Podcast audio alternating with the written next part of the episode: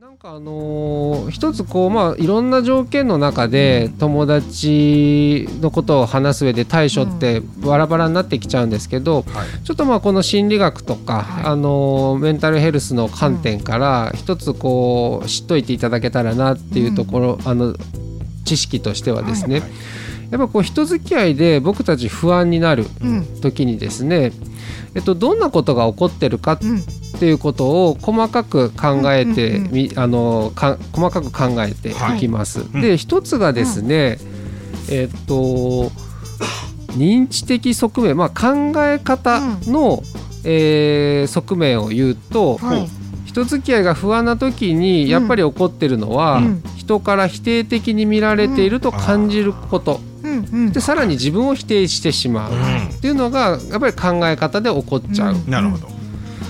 まあ、分かるわ話ですよね。。うんで、えっと、ただですねこれまあ考え方がそうなるっていうのはけもちろん悪くないんですが、うんうん2つ目のですね、うん行動的な側面っていうのがあって。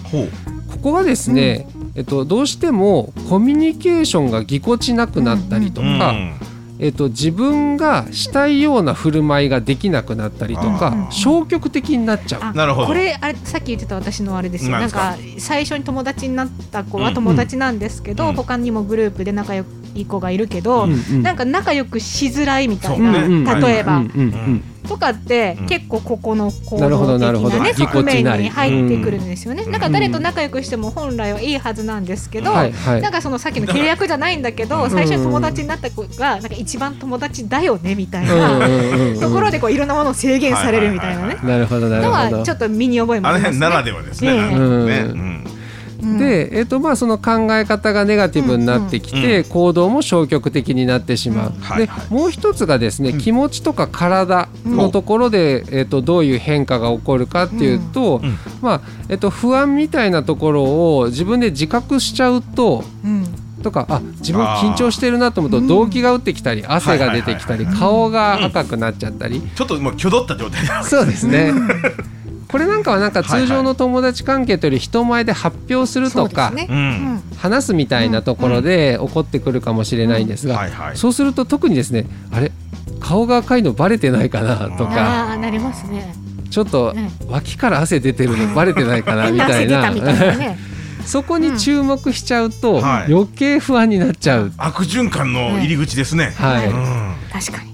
まあ、なので、えっとまあ、これちょっと聞いてもらってる方とかは、あなんか自分緊張するとネガティブに考えちゃうなとか、でなんかやっぱりぎこちなくなっちゃうな。でなんか自分の方に目が向いちゃってるなっていうことを、少し、あのー離れたところから自分で観察をしていただけると、あのなるほど、ね。振る舞いがねねあのどうしようどうしようって思っちゃってる時だいたいこうなりますよね。あそうですそうです。なんかあどうしようどうしようってなっちゃう。本来はそのこと意識してないですからね。うんうん。無意識で動いてるはずなんですけどもそれを意識し始めてしまうと全てがなんかちょっとねあらぬ方向に行っちゃいますね。まあそうです。確かにね、なんかこの側面的なところも、うん。あれ？なんか今私なんか悪いこと言ったかなとかって、あはいはいはいはい。例えばね、なんかちょっと一言きついことをうんポロって言っちゃったと、うん。でもなんか雰囲気があなんか言っちゃいけんこと言っちゃったかなみたいな雰囲気になってあっていうようなね、うん。ずずずずっとそうですよね。落ち込んじゃったりとか、はい。ね。なので、あのうん。今関係が新しくなって、うんなった場合、ん。相手の人となりがわからないじゃないですか、はい。はい。そうすると、うん。さっきのポロッと言ったことでも、うん。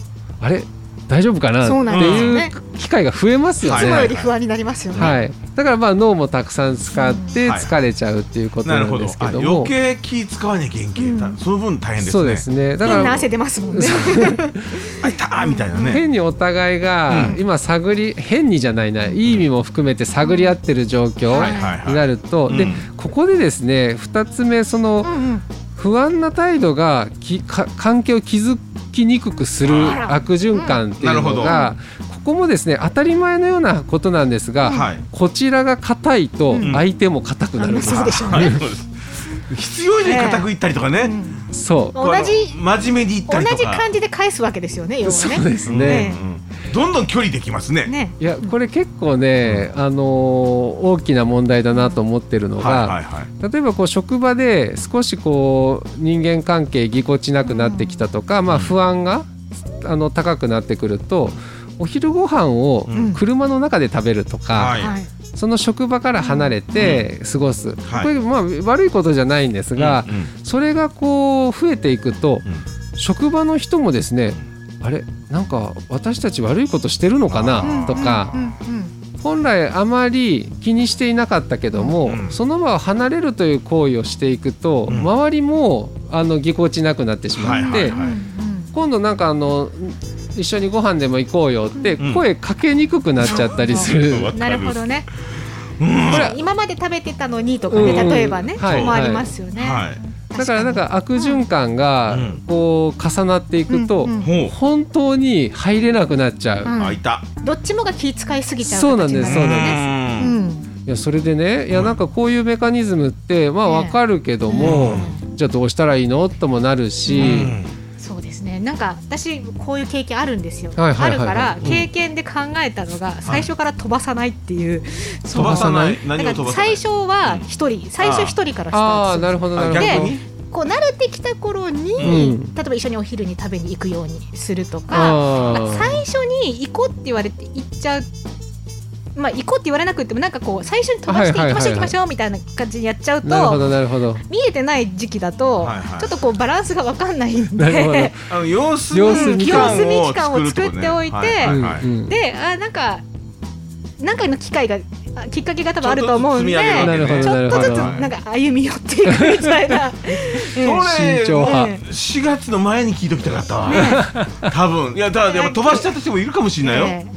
まあでもそれは、うん。あの若い体力がある時ははい。修正も可能だし、なるほど。なんかなんていうんですかね。そ,、まあ、その方がもしそういう風な経験をしたならば、うん。まあ、その経験を経験で生かしたらいいんじゃないかなと思うんで、なんか別にあれなんですけどうん。私も結構やらかしてる方なんで、それはなんか、あうん。こうちょっとまず一回見てからうん。うんの方がいいかなみたいな。なるほど。山下さんその一回見てっええていうのはん。結構大事えで、やっぱりこうまあ今あのロジャーさんいただいたみたいにもうガーッと入っちゃっうん。たっていう人ももちろんいると思いますし、あのーそれはそれでいいと思うんです。うん。ただあの要は取り越し苦労ですね、あなんかみんな自分を避けてるんじゃないかなとうんか、その先ほど言いましたようににネガティブな考えが出てきちゃう時に、うん。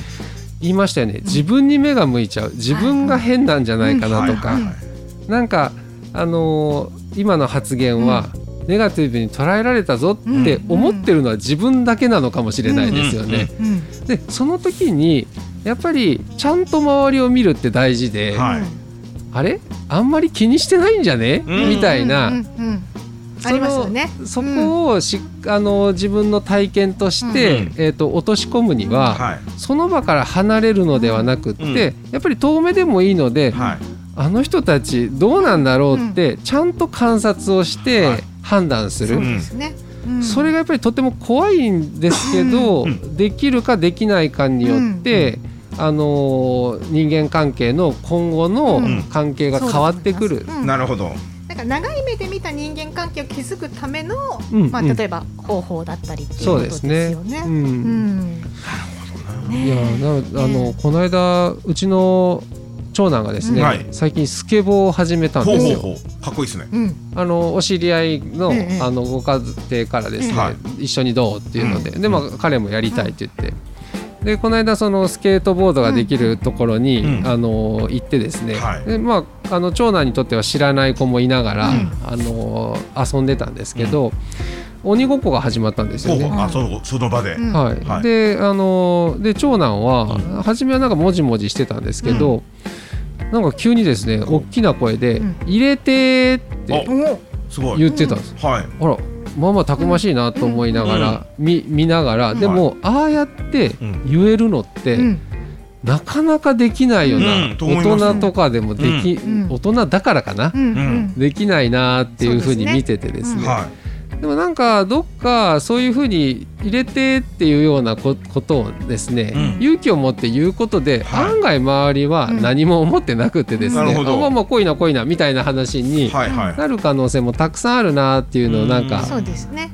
その光景を見てて思って、うん思いましたね。なるほど、うん。ヒントとしてはすごくわかりやすいですねそれね、うん。うんやっぱりその、なかなか自分の意思を表示するというか、うん。意思表示するっていうことは大人はやっぱりできなくなっちゃってるいやのよだから断られたらどうしようとかそう先そうそう。に考えちゃうんですよねそうそうそう。大人は特にね、うん。だけどそれをもう置いといていやもうあんまりそんなこと感じてないからもうとりあえず言っちゃえみたいな。気持ちをこう優先するとか、うん。えだからあのそもそも論じゃんみたいな話ですけど、うん。はい。本当にその人といたいのかっていう、まあ、うん自分が本当にどうしたいのかっていうことが、うん。まあ、ある程度はっきりしたら、うえうんんまあ、ご不安であってもですね、はい。ちょっとえいやと、うんはいうんアクションを起こすと。えなるほど、え、ね、みたいなことが、あのできればうん。いいのかななんて思います。それじゃあこう、うんえいやと、まあ、するにあたって大人ができそうなことってありますか？なんか考え方としてっていうかね。関わり方のあなんだろうね。ポイント的なものえっですか、と、ここまあよく話し合う、そういう実際ん。相談の中でもそのエイヤーをどうするかっていう話を、あのーすることが多いんですけども、うんはあのこの不安っていうのはですね、うん。結局こうなるかもしれないなっていう想像なわけですよね。はい。で案外それが結局起こんなかったよねっていう経験うをん。合わせてしていくことが大事になっていくんですね。うんうん。結構そのパターン多いらしいですね、そうですね。なそうならない方が多いと、なのでまあ長男のように入れてみたいな、うん。あの大きなことじゃなくっても、うん。ちょっと小出しにしていく、こんなこと言ったら、うんなんかどう思われるかなって思いながら言ってみる、はいはいうんでその後観察が大事です、うん。なるほど、いやこれを言ったらこの人ちょっと引くんじゃないかうなっん。て思ってたけども言ってうん。本当に引いたらあ引いたな。あここはあかんかここはダメだな。でもだからここをちょっとずつ小出しにしながら、うん。大丈夫なラインを、はいえー線引きをこう決めていくと言いますか、なるほど。うんでやっぱりよく人間関係の相談で思うのが、うん。うん完璧な人間関係を少し描いてしまう、あれあれあるあるイメージがね、はい、どちらあの完全に傷つけないとか、うん。完全な存在を求めるために、えーいろいろ悩まれるというな悩むのではなくてはい。ここまでだったら大丈夫だよっていうラインを探していくっうん。なるほど。ていう発想の方が、はい確かに、まあ、うん現実的かなというふうに思います。うん。なんか私仲良くなった方でも、はい。なんかいろんな事情もあるし、はい。人って変わることもあるので、ずっと仲良くなれるかどうかわかんないなってうん。常に思ってて、うんうん。だからなんかその今っていうのを、まあ、大切にっていうかあの思いやりながらはいはいこう付き合ってはいいこうかなみたいな気持ちがあるんですけど、うん。やっぱりその友達に対するこう考え方とかアプローチの仕方っていうのをうん。ちょっと整理してみるっていうのは必要かもしれないですよね。あの思い込みありますからね、うん。皆さんのうんね、ちょっとあのもう少しライトにはい。考える必要あるかもしれまあ、ません、行動する際に。は特にね。はいそうですね。ガチじゃなくて。ね、ううん。んいやーねまた今日も勉強になりました、はいなりましたね、じゃあちょっとお時間迫ってまいりましたが最後にはい。山口さんから、はい。リスナーの皆さんに向けてメッセージお願いします。えいやあの新年度はい。うん。皆さんにはうん。必ずストレスがかかっています。なんだこれ。